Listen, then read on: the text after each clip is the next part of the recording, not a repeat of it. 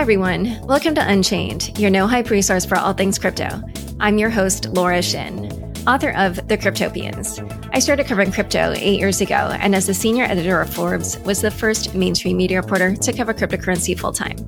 This is the August 8th, 2023 episode of Unchained. Arbitrum's leading layer 2 scaling solutions can provide you with lightning fast transactions at a fraction of the cost, all while ensuring security rooted on Ethereum. Arbitrum's newest edition, Orbit, enables you to build your own tailor made Layer 3. Visit arbitrum.io today.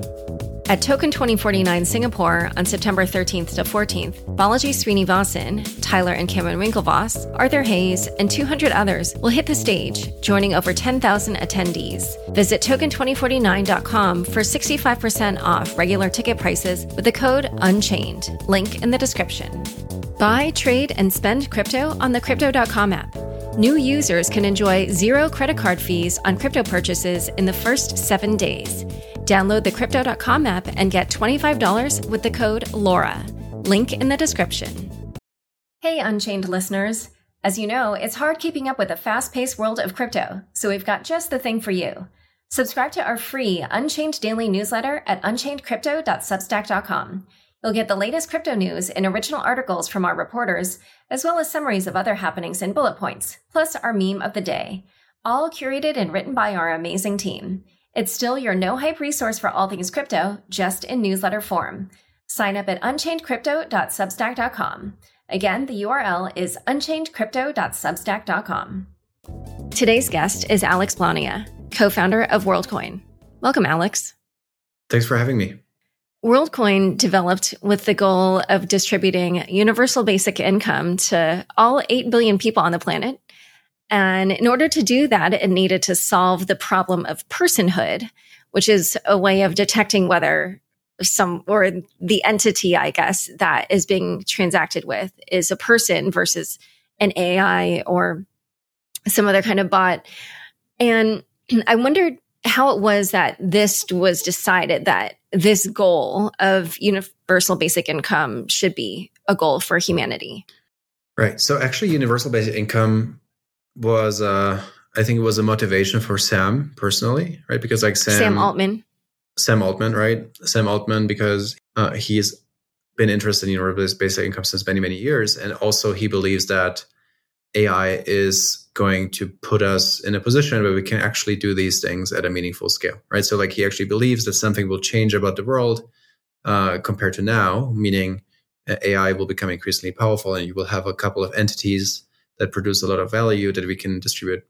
But that was not the, uh, it was one of the potential outcomes of WorldCoin. It was not one of kind of the main founding purpose of WorldCoin. The main founding purpose of WorldCoin was creating a financial network uh, that is truly inclusive based on proof of personhood uh, with the goal of kind of onboarding actually billions of people uh, with the hope that it will accelerate many of the things that crypto uh, as an industry and as a space has tried to do in kind of a, a shortened time frame because we think it's important for the world. So, since your launch, which was very recently, I'm sure you have been feeling that you've been in the hot seat because you have been. So, we're going to go through some of the different criticisms that I've seen that have popped up. And one of them is pretty recent. Shortly before we started recording, Ouriel Ohayon of Zengo published a video showing that his colleague was able to make a WorldCoin transaction from Ouriel's account simply by using Ouriel's PIN code. So, assuming that Ouriel and his colleague don't have the same exact iris, why was that transaction not rejected? Because the protocol is designed to not reject that transaction. So, essentially, um, kind of the, the, protocol has a roadmap, as any protocol uh, ever ever does, right? Um, and one of the things that will have to be implemented for the protocol is re-authentication. So, essentially, making sure that you as a user, you're still the, the same holder of the same world ID as you go forward. And that will work with um, kind of local on your phone stored uh, face data. So it's like face ID essentially. But the really valuable thing is not that. The really val- valuable thing is that we can distribute uh, proof of unique humanness uh, kind of credentials to everyone. Uh, and it will be very, very valuable to people. So I don't think they will actually start trading that. That's a that's a concern that is there right now, and I understand it.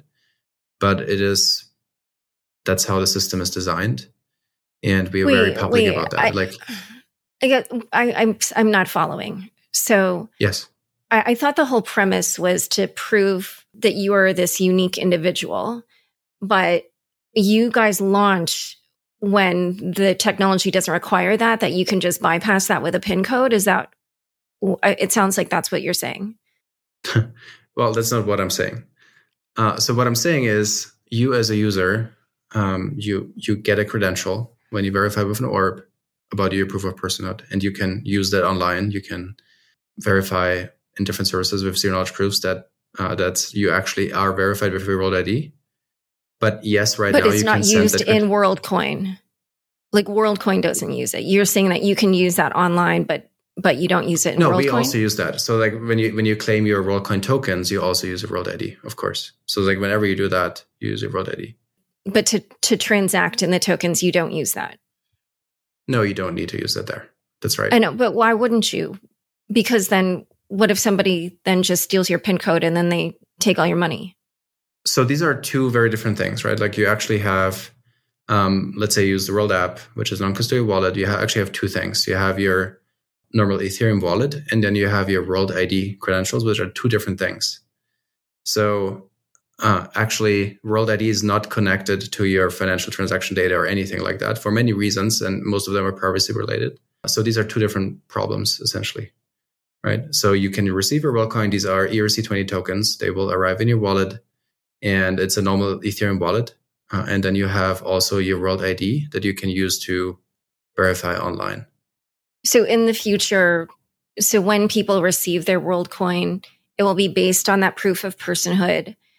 And that is what that's used for. But transactions with an Ethereum wallet, although in this case it is the WorldCoin wallet, but still uh, any wallet, they're they're separate from the proof of Correct. personhood. They're not meant to be linked.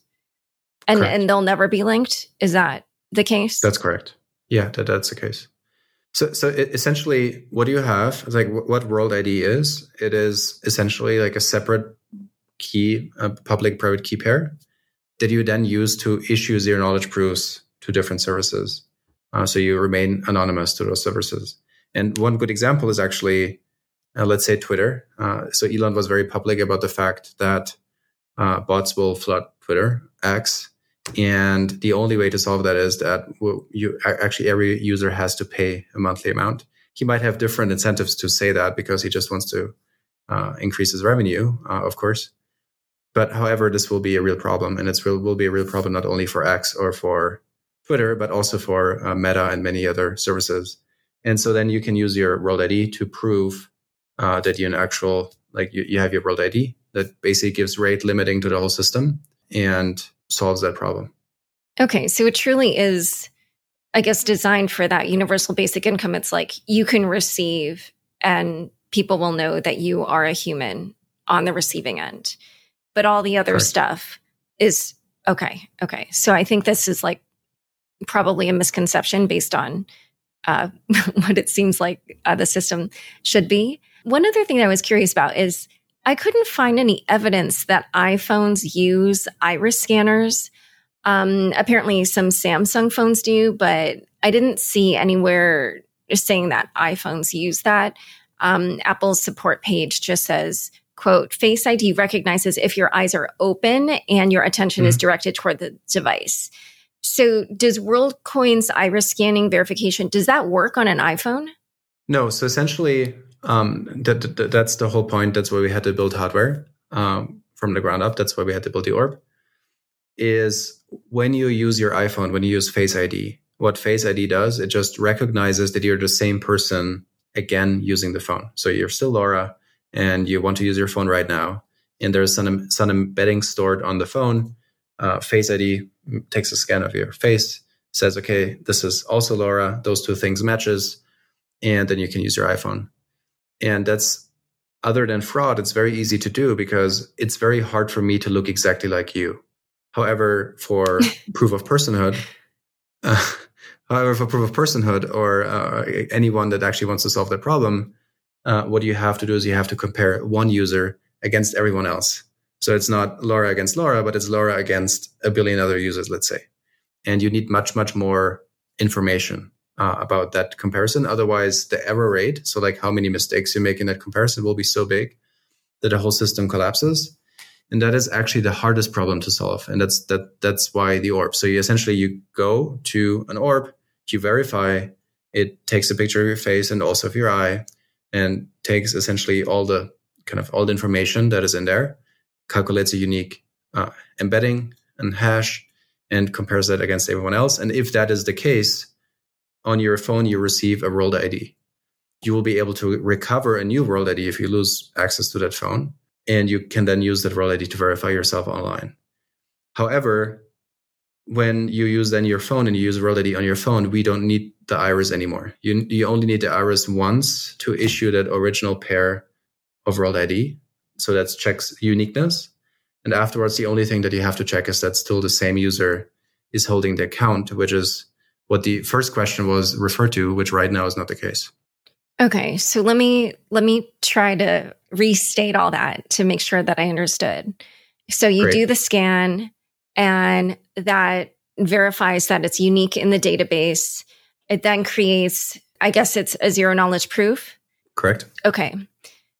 And so the zero knowledge proof is then what is used later on to verify it's not the actual iris. However, one thing that's curious to me is so then when I, so, so then just restate the part about how your phone, um, verifies that, the, that you, cause I guess what the, the, you know, as I'm sure you're aware, there was this black market that popped up where people were selling WorldCoin credentials. Yep. So I think that's the missing step. It's like, you know, people expect that when they're using their device, that the device is checking that their iris or, or whatever the hash of it matches the one in the database. Or, well, yeah. I think it's well, maybe so, not a. Yeah. So, so two things. Um, so quickly on that, on the black market, I think it was like, this was just clearly a very juicy headline to use uh, because I think the headline was like black, uh, black market for biometric data or something. That is actually not what is happening here. It's like you're not. So first, stating what exactly happened is you had um, users in countries where WorldCoin is not active, and so they cannot participate, which was mostly China.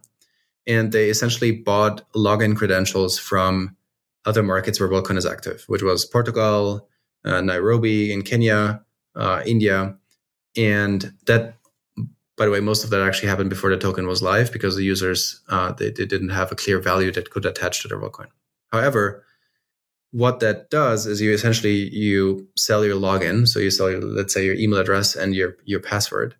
However what you as a user will be able to do is you will be, just be able to recover your worldcoin by showing up uh, world id by showing back up to an orb again.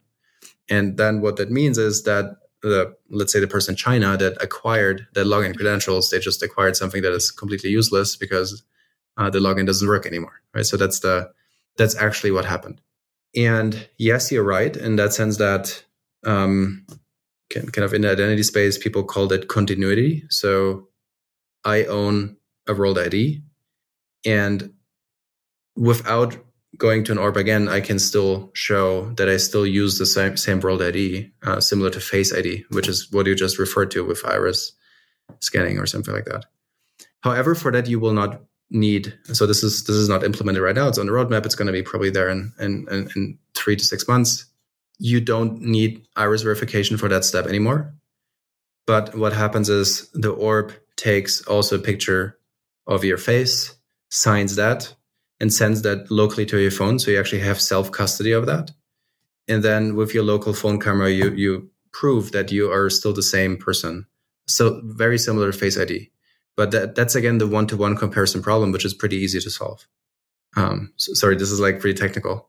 Uh, but yeah, wow. so make makes sense. But so basically, um, there's more than one type of verification. One more than correct. Sorry, there's more than one biometric type of verification. One is the iris, and the other is your face. And you do the face because that's how the iPhone works.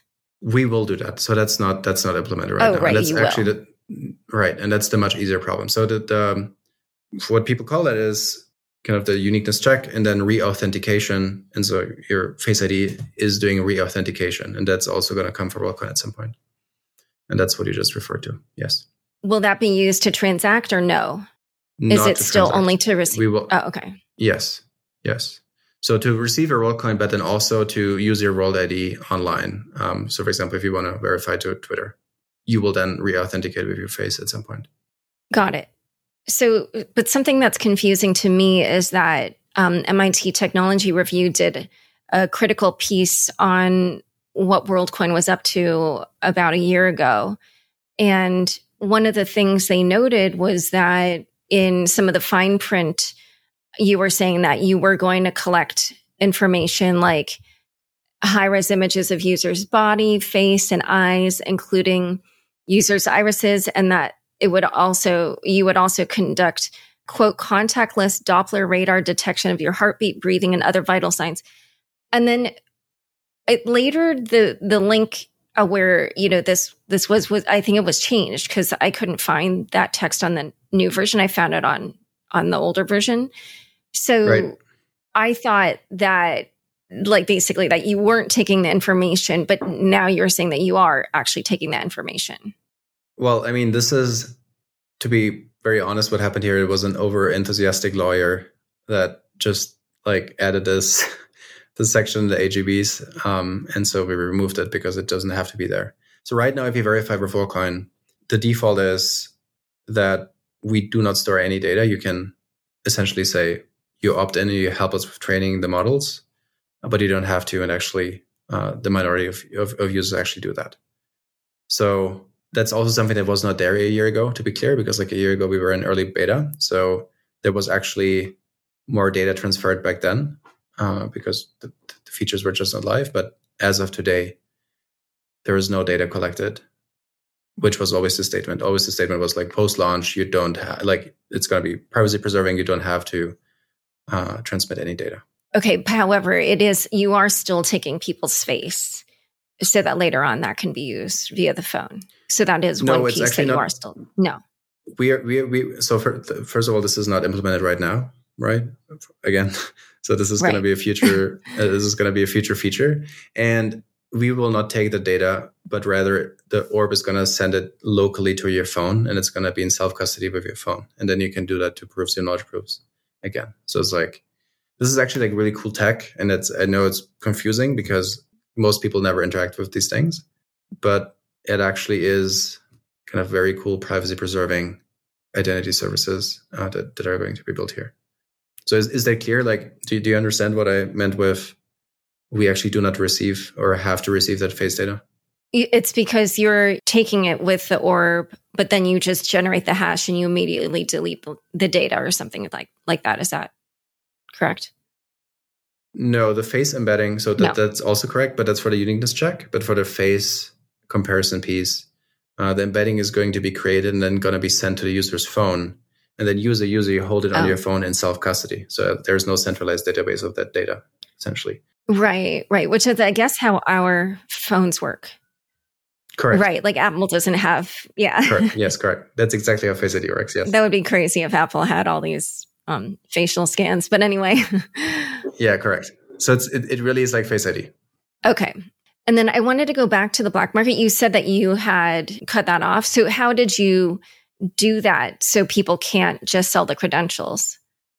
I mean, they still can. It's just that they don't do that anymore that much because now the token is live, and so the incentive is is, is low, right? Because it's it's much more profitable to just be a WorldCoin user and actually receive your airdrop than to sell that to someone who doesn't have access to your account. So that's I think that's that's the major reason why it happens way less.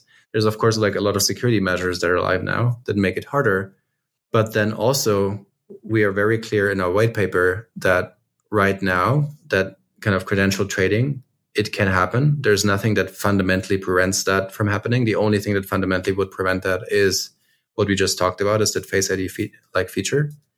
However, um, the protocol is already very useful the way it is. So it's like, yes, that's that's a limitation, and we're very clear about those limitations. There's like even a whole section in the white paper that just talks about limitations, and there's ten of them that we're aware of, um, and that's one of them. Okay, I mean, I guess the thing is that it's not really solved if someone is because uh, the countries that are banned from this are countries where either speculation is a really um, popular activity or that are ones that are kind of wealthy. So like the United States and China. Uh, China's uh, I, I think even more speculative than the US. The US is wealthy country. So I think that if anybody's willing to pay enough for the credentials, then they can just compete with whatever the market price is, right? So Right. So so two things. One is I, I did not say that that's the fundamental thing preventing it. I just said that's why it's happening way less. The fundamental thing that is preventing it is two things. It is uh, recovery. So essentially, you as a user you sell your credentials to someone in China, let's say like for a hundred dollars because it's more than you would receive through WorldCoin, let's say, then you as a, a person in Portugal or in Spain where there's actually orbs, you can sell that to the person in China for a hundred dollars. You receive hundred dollars, and then you can just go back to an orb and recover your account, and that person in China will hold something that is worthless. So essentially, you as like you you as like you as a user you can actually fraud the fraudster uh, so you have this like th- that's something that is pretty common in in kind of incentive design so i think that's that's that's that's the number one feature and then the second thing is uh, the face id piece because uh, then that person in china would also need that face embedding locally stored on their, on their phone which they will not have so there's always there and there will always be ways to fraud the system if you pay enough money for that. Uh, it's just going to be increasingly hard. Every identity system has that. It, like you can even fraud the European identity system or the U- US government identity system. You can purchase social security numbers if you pay a couple thousand dollars. So the only thing is recovery needs to work, reauthentication needs to work. And that's, it will take time. It will not be perfect, definitely within the next 12 months but the most important problem is solved and the most important problem is uniqueness and that's something where so many others have failed before okay so now let's actually talk a little bit more about that mit technology review article because something that you know did seem a little bit alarming is i'm sure you're well aware it started with a description of one of these days where, um, you know, the WorldCoin orb was in this one village and it was scanning people's irises. And the person that they interviewed had heard about it just as a way to get free money, essentially, didn't really seem to know anything else about it. Um, and I wondered, you know, why it was that WorldCoin has focused so much on distributing and scanning irises in poor countries. I mean, you know, as we saw in the article, like sometimes many of these people didn't even have email addresses. So they're not like, you know, crypto natives that, you know, are already familiar with this kind of thing. Right. So that definitely was a very, like, I think it was very unbalanced reporting uh, in that sense that actually the, the whole, like, WorldCoin actually started in Berlin. Like, all the initial signups happened in literally Berlin, me walking with an orb and the team walking with orbs through Berlin. So this is actually how it started. And afterwards came Sweden and Norway. And uh, all of this was during COVID, by the way. So like traveling was like super, super hard. However, it's called WorldCoin. So we wanted to make sure it actually works everywhere. So we also uh, signed up or kind of actually test the technology in places like Nairobi, Indonesia, uh, and, and kind of poorer countries because that's the whole, I think it's a big piece of crypto, right? The, the, whole idea of crypto was to build a decentralized financial system that works for everyone, and it should work in the United States, and it should work in other places in the world too. So that's that's that's the one piece. Of course, back then the company and the project was like super super early, and there's many things that should not have happened. But to the other point that you just raised, which is like, okay, these people are not crypto native and whatever they might might not understand like everything fully I don't think that's a bad thing. And I think that's that's like how crypto actually will become mainstream. Right? It's that I think is actually a good thing. It's not a bad thing. So it's like of course operators and everyone on the field is now trained to explain things much, much better. And there's like a lot of quality controls and and things like that in place that have not been in place a year ago. But even if you do everything perfect, the average person will not understand how Ethereum works and how like crypto works in detail or uh, like what zero knowledge proofs are or what decentralized computing is. All of those things are things that by itself are very niche.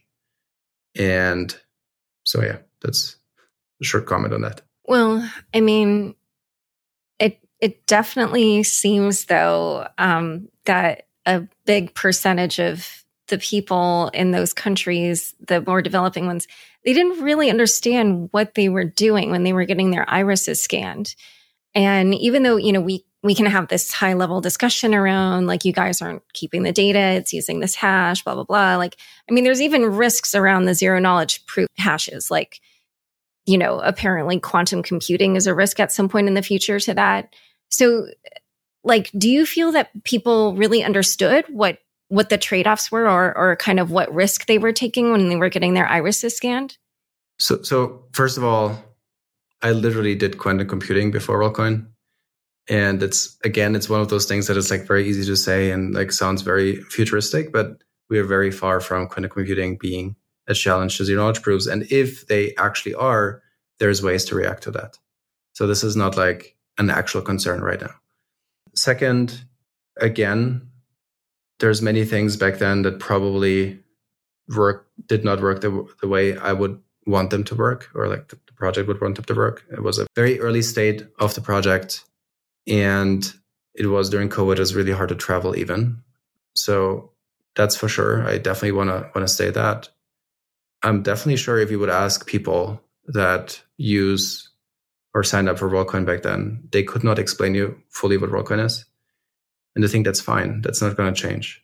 Like if you actually want to aim for a billion users, this is not going to change. And I think the same is true for actually there's like a very and people will hate me for this comment, uh, but I think it's a very valid one, is the fact that, for example, transactions on Ethereum are fully transparent. Like I fly around the world, I talk to many, many people. Uh, many people are first time crypto users. Most first time crypto users that actually use a wallet and, and kind of get Ethereum or or even Bitcoin and want to make transactions, they just do not understand that and do not understand the trade off they do with that, which is like very major right? That's not privacy preserving. So the whole space has a lot of problems like that still. So I think it's unfair if you hold me accountable to the fact that like people do not understand how crypto works because I think that's the case for all of us. It's it's the case for a large piece of the of the space. Yeah, I mean, I think what you're referring to is all the people who used Silk Road early on and then later realized that actually maybe um, they're sort of like illicit purchases could be traced back to them. No, no, I, I, I don't mean that. I, li- I literally mean you go to Argentina, to Buenos Aires, you talk to users that are people that just download a crypto wallet, many of the famous crypto wallets that we know, and use it to to do things with it. And you ask them like, do you understand what you're doing here? Do you understand like all the trade-offs?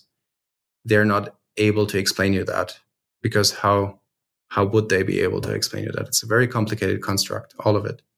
That's what. And I you're talking so about trade offs, like if they're using USDT or something, or is that what you're saying? Or I, I don't know what you're saying. Right. So you literally you you go to Buenos Aires, you talk to a first time crypto user, download a wallet. Let's just, for example, say Coinbase, the Coinbase wallet, or or even Rainbow, like a more more crypto native one. I don't I don't care. Just like any wallet, and a use case there is, of course, that they use stablecoins. That's that's a major use case in countries with high inflation. And you ask them, do you understand kind of what what actually happens on the back end? Do you understand all the trade-offs that happen here when you send uh, stablecoins, um, USDC or something to your friends, or you use it to pay? That all of that is transparent. That they don't. That that's what I mean. Oh, okay. Well, so it's similar to the Silk Road thing I was saying, the transparency. All right, right. So in a moment, we're going to, yeah, in a moment, we'll dive into other aspects of the WorldCoin project. But first, a quick word from the sponsors who make this show possible. Join over 10,000 attendees for this year's biggest crypto event at Token 2049 Singapore on September 13th to 14th. Sandeep from Polygon, Eric Wall, Chris Burniske, and over 200 others will hit the stage, joining the industry's most influential for an unforgettable experience ahead of the Formula One Grand Prix race weekend. Singapore will transform into a crypto hub for a week from September 11th to 17th, with over 300 side events that will make for unparalleled networking opportunities. Builders and investors at the bleeding edge of innovation will drive an agenda that covers the ever evolving regulatory landscape, the convergence of crypto and AI, Web3 gaming, NFTs, and the metaverse DeFi, scalability, interoperability, and many more. Visit token2049.com for 65% off regular ticket prices with the code UNCHAINED. Link in the description. Join over 80 million people using Crypto.com, one of the easiest places to buy, trade, and spend over 250 cryptocurrencies. With the Crypto.com Visa card, you can spend your crypto anywhere and get rewarded at every step. Up to 5% cash back instantly, plus 100% rebates for your Netflix and Spotify subscriptions, and zero annual fees. New users enjoy zero credit card fees on crypto purchases in their first seven days. Download the Crypto.com app and get $25 with the code LAURA. Link in the description. Arbitrum stands at the forefront of innovation as the premier suite of Layer 2 scaling solutions, bringing you lightning fast transactions at a fraction of the cost, all with security rooted on Ethereum. From DeFi to gaming, Arbitrum One plus Nova is home to over 500 projects. And with the recent launch of Orbit, Arbitrum welcomes you to build your very own tailor made Layer 3, or as the Arbitrum ecosystem calls it, an Orbit chain, directly on the Arbitrum tech stack. Designed with you in mind, Arbitrum empowers you to explore and build without compromise. Propel your project and community forward by visiting arbitrum.io today back to my conversation with Alex. Um, one other, you know, point that I wanted to bring up from that MIT Technology Review article, um, you know, it really is about that, you know, aspect that in those countries, people are kind of they can be in a really difficult economic situation, and really, um, you know, financial incentive is something that is very strong for them because they don't have a lot of ways to make money, or at least certain parts of those populations. And you know, it looked like um, this notion that they could get quote unquote free money was a big draw. And um, there were even incidents where, like, a workshop at a high school in Indonesia was billed as teaching students about cryptocurrency, but uh, so you know, and I guess a reporter who attended saw that it mostly was focused on onboarding them into the WorldCoin app, getting their biometrics scanned. It said even one of the participants was 15 years old. So you know, what like you said that now you're you would do things differently. So what are you doing to prevent situations like these? Look, this is a over 1 year old article uh, as the company was in Series A stage and I will not enjoy dwelling more in the past here. Like if that's what you want to do, uh, I will not enjoy doing that. That's for sure. Um, well, but but you said that you've you you know, aren't doing those things now. So how are you not? Well, I mean, there there's many. So so like okay, just to give you a very simple example, a year ago, or this was actually like longer, like one one one and a half years ago. Um, the, the project was very very small. We are like 20 people. It was a Series A stage project, and we just closed our Series A. Uh, there was essentially no one with experience on on the ground operations working in the project, right? And so all of the decentralized um, workforce products that you use in your daily life, like Airbnb or Uber or even kind of the scooter project Slime, they are full of similar challenges, right? There's like a lot of things going wrong with Ubers. There's a lot of things going wrong with Airbnbs every day. And so essentially what um, these companies do is they have like a very, very strong operational team that reacts on spot, has like quality controls, has protocols to react to certain things and to kind of actually ensure the quality of things. And these are all the things that we also went through and we we hired many people of these companies, these projects, and they build these protocols within the project. That does not mean these things will not happen. These things will happen for sure as it scales to a billion people. There's like no way around that. It's just uh, that the confidence will increase. Like, does it make sense? Basically, as it becomes more adopted and people become more comfortable with it, and you codify your own processes. Is that what you mean? I'm, I'm just saying, like, we as a project, we just implemented many, many processes to to ensure that these things do not happen. I'm saying, as we scale up, things like that will happen. It's almost unavoidable for anything that gets to a billion people scale. The same way as like things happen with Airbnb that should not happen, but they still happen, just like the, the scale of things and the scale of the operation. And so that's that's the same here, really. So at the same time, European regulators are scrutinizing WorldCoin. Regulators in France and Germany have announced that they're investigating. And I wondered, did WorldCoin look into how your project could comply with GDPR rules? And if so, do you believe that it does so? Well, I very strongly believe it does so. Uh, we're working with the German regulator in Bavaria for quite a long time now. This is like a long back and forth, as you can imagine. But given we actually started the company in, in Erlangen, Germany, we are regulated by the Bavarian GDPR, which is like one of the strictest agencies, I think, in the world to do that. So we will continue to work with them and answer all open questions. Again, like the privacy guarantees here are like very, very extreme. So Wait, are you? Do you mean WorldCoin or do you mean GDPR? The extreme, which is extreme?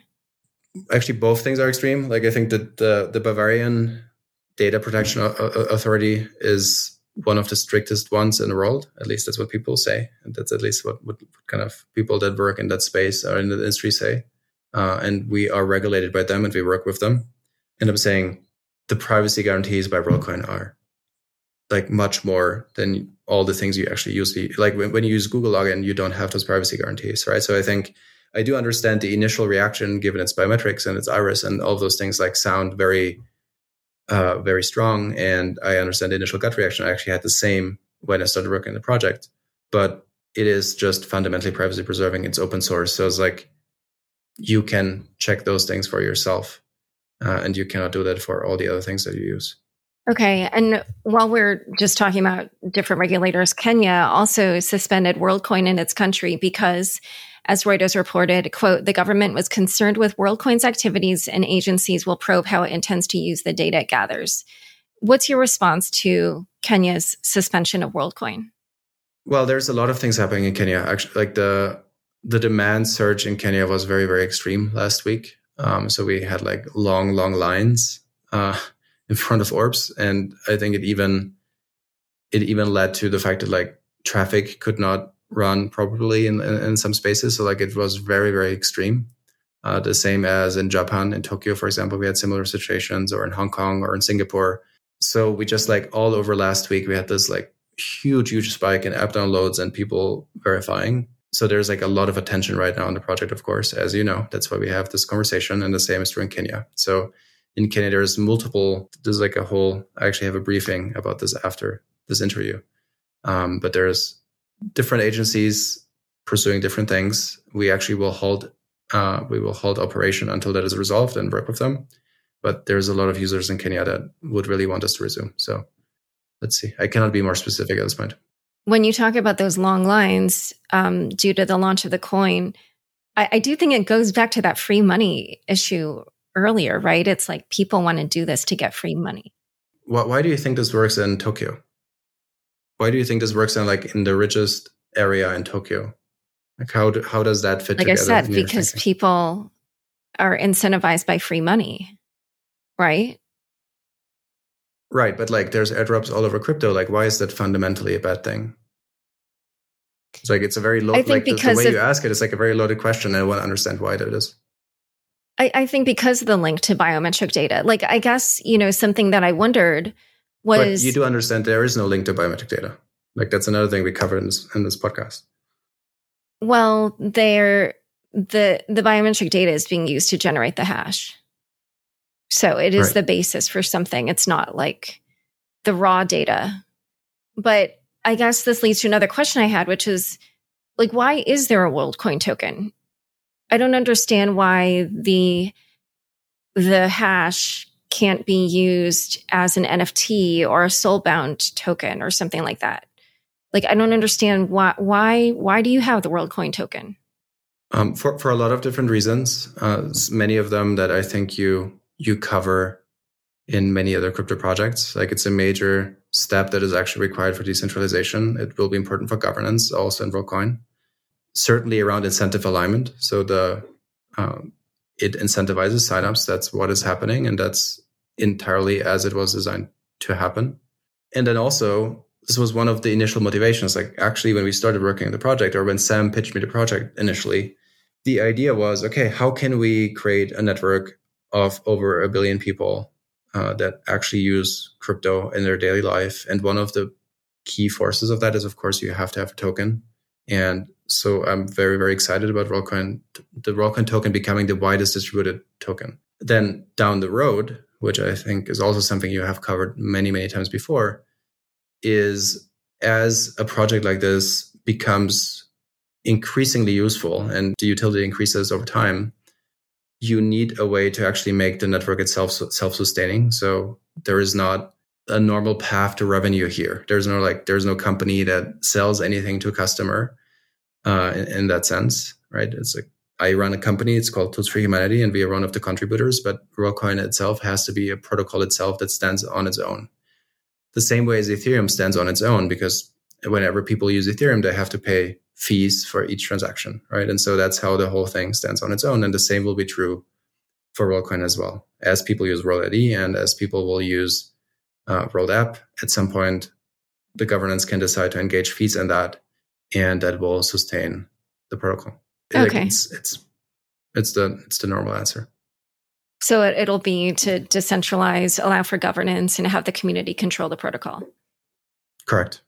So if that's the case, then I think people also have been wondering about the the distribution of the token supply because uh, you know currently insiders will be getting 25% of the supply and you know there's there is a short lockup but the way you know this is designed basically it does look like founders and investors could exit pretty early with not too much risk and i wondered what your response is to those kinds of criticisms so, so first of all, actually, let's be clear about what is in place because I think what is in place is like it's much stronger than pretty much every other crypto project that you know.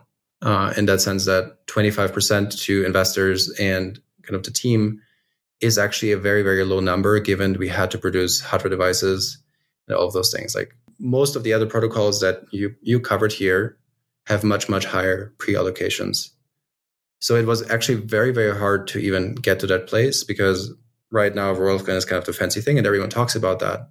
But three years ago, it was not at all obvious. And raising money for that was like really, really hard. And even getting to the 25%, I think almost two times really risked the project. So it's like, it's, it was not an easy thing to do. That's the first thing. Then second, what is in place is like, it's a one year lockup and then a two year linear unlock schedule. So like for one year, no investor can sell any tokens. And then for two years linearly, they unlock. And that is also uh, more strict than most projects do. And then to your judgment about like, I mean, all of your questions are pretty loaded. So uh, I will now load them too. Is to your judgment about risk and, and whatever. It's like we work on this project now for four years. Uh, investors invested in this project when they knew we have to build a hardware device for more than $50 million uh, with a team of 20 people, and we need to distribute it globally. So it, it really was a high risk uh, project to invest in for investors. Right, but I think very, your your venture capital funding covered that, right?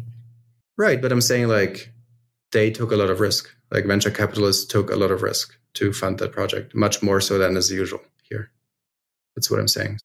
Their payoff will be if the if the token succeeds and the token only succeeds if the protocol succeeds so like if the whole thing actually works which is a very like it's a it's a big bet all right and i'm sure you've heard this other criticism which is around the fact that the token was launched as a low float coin which um, derogatorily is often called a sam coin after sam bankman fried um, because oftentimes tokens he would back would uh, only release a tiny percentage into circulation at launch, which led to a lot of speculation. It also would create this sort of inflated, fully diluted value market cap. And that's kind of like a pump and dump ish design. And I understand there's this one year lockup, et cetera. But, but why was this the method chosen, the, you know, initial low float? Very, it's, it's actually very, very simple. It's like you launch a token and you want to give ownership in, into that to billions of people, ideally everyone. That's the whole goal of the project. So there's 1 million signups, or there was 1.5 million signups or so at launch. So how does it make sense that there should be like more than 5% or something circulating at launch? Like it, it just is not what this project is about. And it clearly is not a pump and dump because there's nothing for us to dump. Uh, there's nothing for us to pump. Like we don't have any incentive to do that. So yeah, I think it's just that's the mission of the project. I understand the initial reaction to that.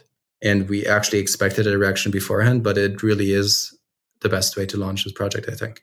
There's this other big, big thing, of course, that uh, the circulating supply is increasing very, very quickly right now. And it will so over the next year because each user that signs up gets a, a decent amount of Worldcoin, right? So it is a reasonable concern for a couple of weeks, let's say. But I think the next time you know we'll talk, it's not going to be a concern anymore. And then I saw Sam Bankman Fried and Three Arrows Capital were investors in WorldCoin. So are they, do they now own some of that 25% or what happened to their shares? well, I mean, yes, they do. Uh, as SBF was like a super small check in the Series A. I think 3AC was actually more more decent in Series A and Series B. Uh, and so the litigators now own these tokens. And as I'm sure you're aware, that's the case for pretty much every large crypto project at that point because either SBF or 3AC invested in pretty much all of them. So this was just not foreseeable back then. And uh, wait, you said the litigators, but did you mean liquidators? A liquidator, sorry, not litigators. Right. Yes. Okay. Huge but important difference. So earlier in the conversation, you mentioned that when Sam Altman first approached you about working on this project, that you initially also had kind of an adverse reaction. So I wanted to hear your evolution. How did you go from being a skeptic to not only being a believer, but now the leader of the project? Before I joined, I was doing I was doing physics. I was I was doing deep learning AI in physics in Caltech in Los Angeles and I just randomly got this email about WorldCoin, initially from Max, which was the other co-founder. So Sam and Max already started working on the project like six months prior. And in that email, there was just, hey, we're looking for software engineers. And here's a quick description of the project. And the project was like it was like a two pager, very, very high level description of um, what WorldCoin is trying to do. So my initial start was actually as an interview for a software engineer. This was how I initially got in contact with WorldCoin. And then I had this interview with Sam. Uh, I had many interviews with Max and kind of everyone surrounding that, and then decided to join. However, convinced them that I should be co-founder, given kind of I became friends with both of them quite quite quickly. The founding team joined, which was a lot of my my friends um, and very incredibly important. And so then we started working on that. And what I meant here is two things: is like one, the idea just sounded crazy because obviously it is. It's like it's very very novel. It's it's very very ambitious, and it really is.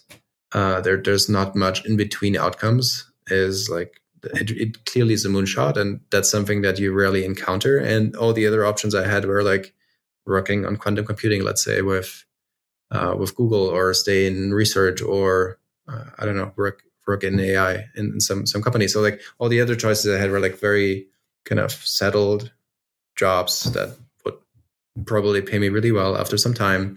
And then making the decision to join WorldCoin felt like really crazy back then. But um, then the second thing is okay, like for the first year or the first eight nine months, all we did is really we researched how to implement proof of personhood and we talked to many, many people in the space. We talked to many researchers.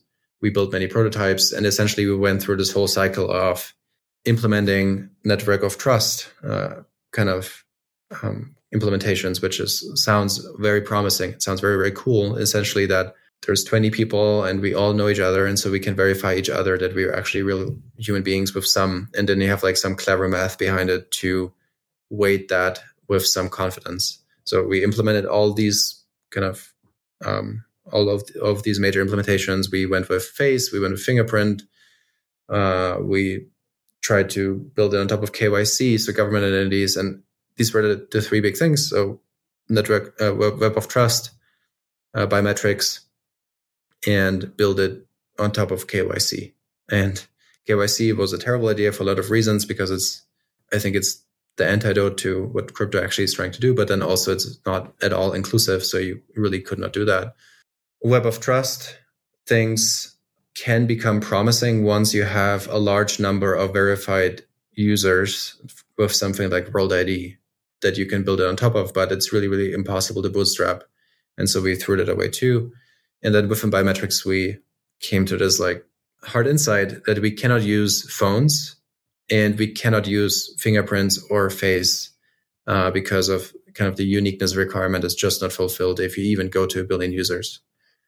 And so we had to go with iris recognition, which is the only thing that actually works on that scale. And it's it's proven that it works. Um, and you can implement it privacy preserving with zero knowledge proofs. And of course, my first reaction was like, holy shit, this is going to sound like very, very scary. Uh, but then also, it's the it's the only way to implement a really, really important problem. Uh, so we we went ahead and took the hit. And I think, as we saw in this podcast, it's it still hits. It's like it obviously it sounds it sounds crazy and it sounds uh, like a privacy violation initially. So you really need to understand the technology uh, to understand why it's not concerning. And I had that same reaction. That's that's that's what I meant. Yeah, and so you know, I try to go through all the major criticisms I've seen that people have had. Um, but now you have this opportunity. You're getting hit from all sides. If you just want to leave the listener with one last message about WorldCoin, um, or you know what you're working on or what it will be you know rolling out what is it what would you want to say criticism will come and go it is obviously very very important and we take it we take it really really serious of course uh, i think the important note to the listener is like please actually read the materials or try to understand it at least before you come to a conclusion because i understand that the first reaction might be uh, oh, this is like crazy, or this is like super ambitious, or it's it sounds like a privacy nightmare. All of those things. Like before you come to those conclusions, like actually try to understand what is happening here. That's the first thing. And the other thing is, I hope and I do believe that it will become increasingly evident that WorldCoin will become a very, very powerful technology that we will need in a time in which AI is becoming increasingly powerful, which is going to happen in the next couple years almost definitely at this point. And if you only come from the crypto background, the growth that we see right now in terms of we're, we're over a million monthly active users now, and we did not even try because we were pre-launch, but now we will try. It's like this will be probably the major onboarding to crypto that is going to happen. And it is important to all of us that this goes in the right way. And so please engage with us. We try to be incredibly open about everything. It's like, for example, about the token launch, we, even the, the market maker agreements were public. And so with all the criticism, just stick with the positive and let's implement this because I think it's going to be very, very important. All right. Well, where can people learn more about you and WorldCoin? Follow us on Twitter. Uh, follow me, Sam, WorldCoin on Twitter and otherwise just check out the white paper, which is arguably very long. It's like 150 pages. So we're sorry for that complexity, but it's just a complex project. All right. Well, it's been a pleasure having you on Unchained. Thank you so much for having me, Laura. Thanks so much for joining us today. To learn more about Alex and WorldCoin, check out the show notes for this episode.